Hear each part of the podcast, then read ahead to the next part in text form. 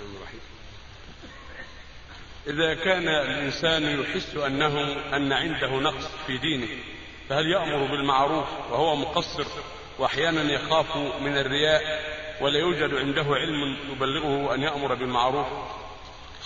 بسم الله الرحمن الرحيم. اللهم صل وسلم على رسول الله وعلى آله وأصحابه ومن اهتدى أما بعد فلا شك أن الشيطان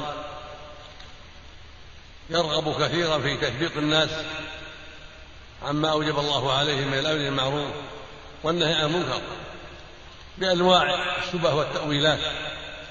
فترة يأتيه من جهة أنك عندك تقصير ولست بكامل فكيف تأمر وتنهى؟ وترة يأتي فيقول له أخشى أن تكون مرائيا بهذا الأمر وكل هذا من مكائد الشيطان. فليس من شرط الآمر والنهي يكون كاملا. بل بل يأمر بالمعروف الذي يعرفه وينهى عن المنكر ولو كان عنده نقص ولو كان عنده بعض السيئات. لكن عليه يجاهد نفسه. عليه أن يجاهد نفسه ويتقي ويتقي الله عز وجل ويحرص على استكمال ما أوجب الله وترك ما حرم الله. ولكن لا يمنع لا يمنعه ذلك من أن يأمر وينهى. على بصيرة لا يأمر إلا على بصيرة عن علم. كما قال الله جل وعلا قل هذه سبيل أدعو إلى الله على بصيرة.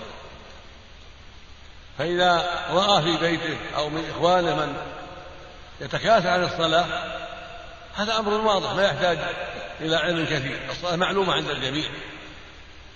فعليه يأمره بالمعروف ويقول يا أخي اتق الله صل مع المسلمين حافظ عليها إلى سالب الحسنة وتخفيفه من عقاب الله ومن مرض قلبه. أعظم العقوبات أن يصاب القلب بالموت نعوذ بالله.